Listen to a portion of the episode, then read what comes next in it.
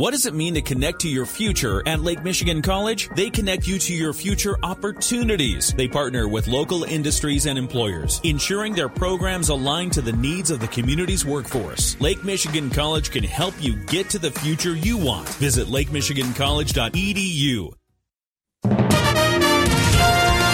WSJM News Now. This is the 5 o'clock news block on News Talk Sports 94.9 WSJM. Brought to you by Special-Lite in Decatur and Benton Harbor. There's a good chance you've walked through a Special-Lite door when you go to a local restaurant, school, store, or plant. In the newsroom, I'm Andrew Green. A new business survey shows executives have concern with Michigan's economic outlook in the next 6 to 12 months.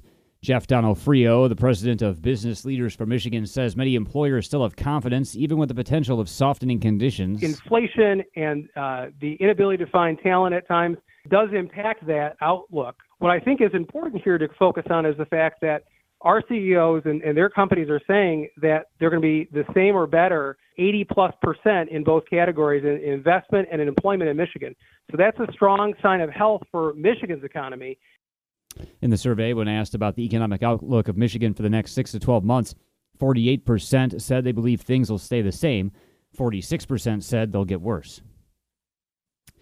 Lakeshore Public Schools will ask voters to approve a nearly $20 million bond in May's elections. A survey to gauge public opinion and needs was conducted last year, and at a Monday meeting, Lakeshore Superintendent Greg Eating said the Michigan Department of Treasury has given the district a green light to seek the bond. Board President Jason Beckrow spoke to Eating. I appreciate the various committees who have worked through this. Mr. Eating, I appreciate work you've done in communicating with the public. We're just getting started.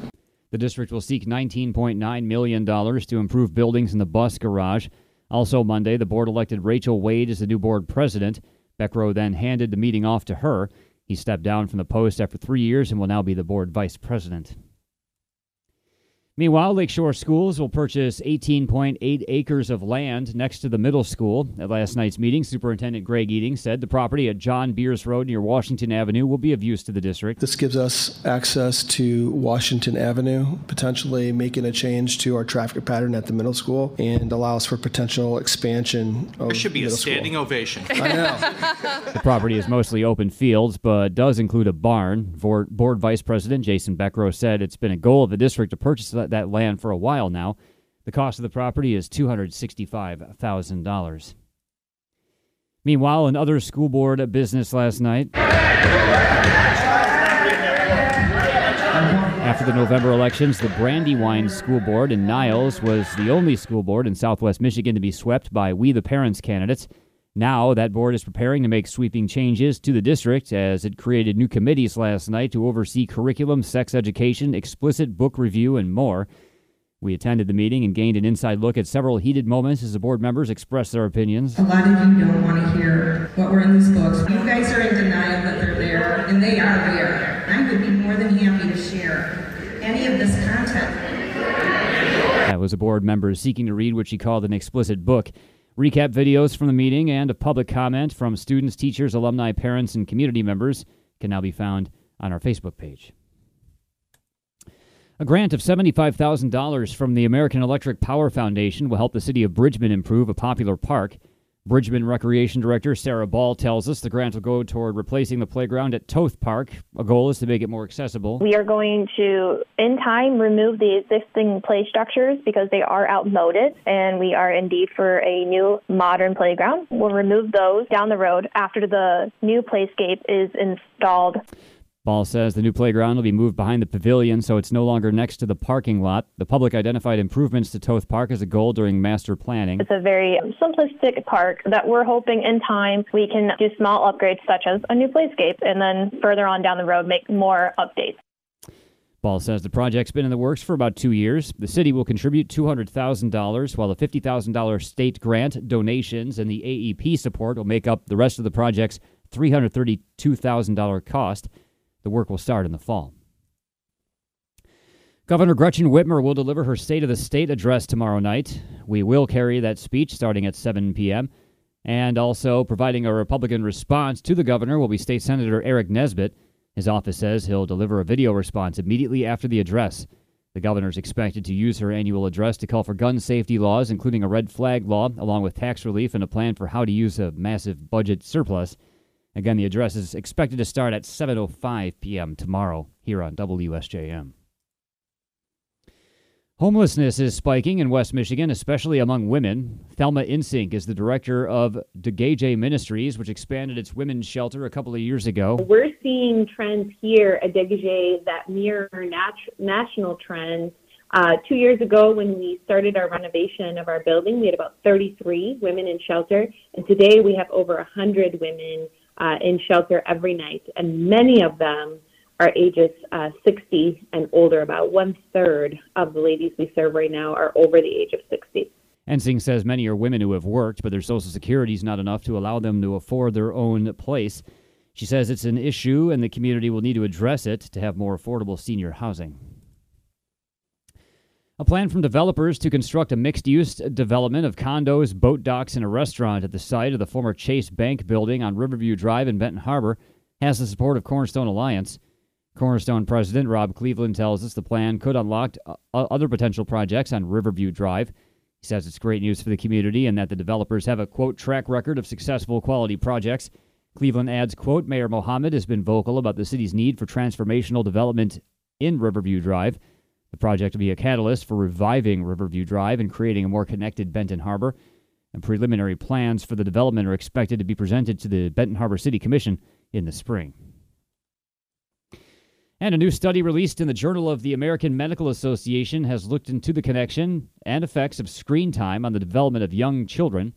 It revealed screen time could be associated with poor communication development and daily living skills. Dr. Kevin Daisy is with the Children's Hospital of Michigan. I mean, really, what it found was uh, sort of what uh, we were looking for confirmation of things that we already know. Um, you know, what it found was obviously um, there's an association between the more um, our, our kids and toddlers are are in front of a screen, and the more difficult uh, there is with um, language development, expression, and also uh, social skills. The study focused mainly on kids ages two and three. It also revealed frequent outdoor playtime reduced the association between screen time and less than average childhood development. WSJM News now continues with your Bloomberg report.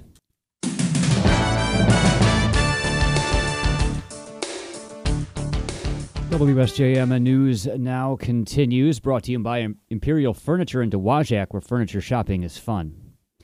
Investigators in Northern California say an active shooter at two mushroom farms who killed coworkers was definitely a case of workplace violence. Seven victims were killed. ABC's Alex Stone has more. There is no doubt in San Mateo County District Attorney Stephen Wagstaffe's mind that what unfolded was sparked by anger with coworkers, not a hate crime and not anger against the suspect's employer. You know, he gave several hour long statement last night in this building here. And uh, while I won't go into the statement, what I will say it has alleviated for us any thought that this was a hate crime. It was not a hate crime. The alleged shooter is likely to appear in court on Wednesday. Alex Stone, ABC News. U.S. officials say the U.S. is poised to approve sending M1 Abrams tanks to Ukraine as international reluctance to send tanks to the battlefront against the Russians appears to be eroding. According to one official, the U.S. announcement is expected to come tomorrow in coordination with an announcement by Germany that it will approve Poland's request to transfer German made Leopard 2 tanks to Ukraine. Officials said Abrams tanks could be brought under an upcoming Ukraine Security Assistance Initiative package, which provides longer range funding for weapons and equipment to be purchased from commercial vendors. Weapons provided through the assistance initiative can take many months to several years to actually reach the battlefield. The Treasury Department says it's taking additional steps to prevent the U.S. from uh, breaking its debt ceiling. ABC's Elizabeth Schulze has more from Washington. In a new letter to congressional leaders, Treasury Secretary Janet Yellen says she authorized an additional accounting maneuver to prevent the U.S. from breaching the debt limit. Yellen says the Treasury Department will stop fully investing in a government investment fund for federal workers. The move is allowed by law and won't affect federal retirees or employees. Yellen previously said these, quote, extraordinary measures measures would prevent the U.S. from defaulting on its debt until at least June, buying lawmakers some time to reach a deal. Elizabeth Schulze, ABC News, Washington. Documents with classified markings have been found in former Vice President Mike Pence's Indiana home. That's according to his attorney. The documents had been inadvertently boxed and transported to Pence's home at the end of the last administration, according to Pence's lawyer, Greg Jacob. He spoke to the National Archives in a letter last week. He said that Pence, quote, was unaware of the existence of sensitive or classified documents at his personal residence, and that he, quote, understands the high importance of protecting sensitive and classified information and stands ready and willing to cooperate fully with the National Archives.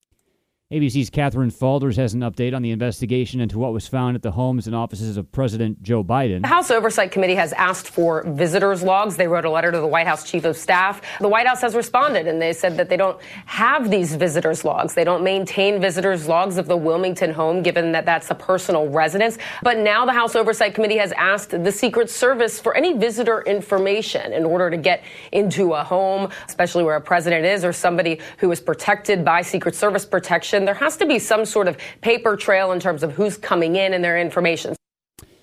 The Justice Department and eight states have filed an antitrust suit against Google seeking to shatter its alleged monopoly on the entire ecosystem of online advertising as a hurtful burden to advertisers, consumers, and even the government.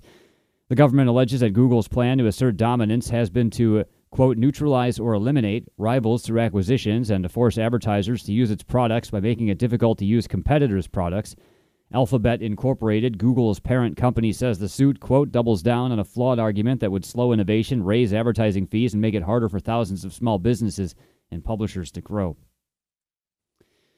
There's something new from Amazon prescription drugs for a flat fee. ABC's Derek Dennis has more. It's called RX Pass, a new benefit for Amazon Prime members. Generic prescription drugs for a flat monthly $5 fee, including delivery. Amazon says it's for customers needing meds for more than 80 common health conditions like high anxiety, high blood pressure, and acid reflux. No insurance necessary, but a doctor's prescription is mandatory. With RX Pass, it is reassuring to see that a prescription is required. ABC News contributor Dr. Alok Patel calls the benefit a good option. But it's also important for patients to understand that not all generic medications will be available. Derek Dennis, ABC News.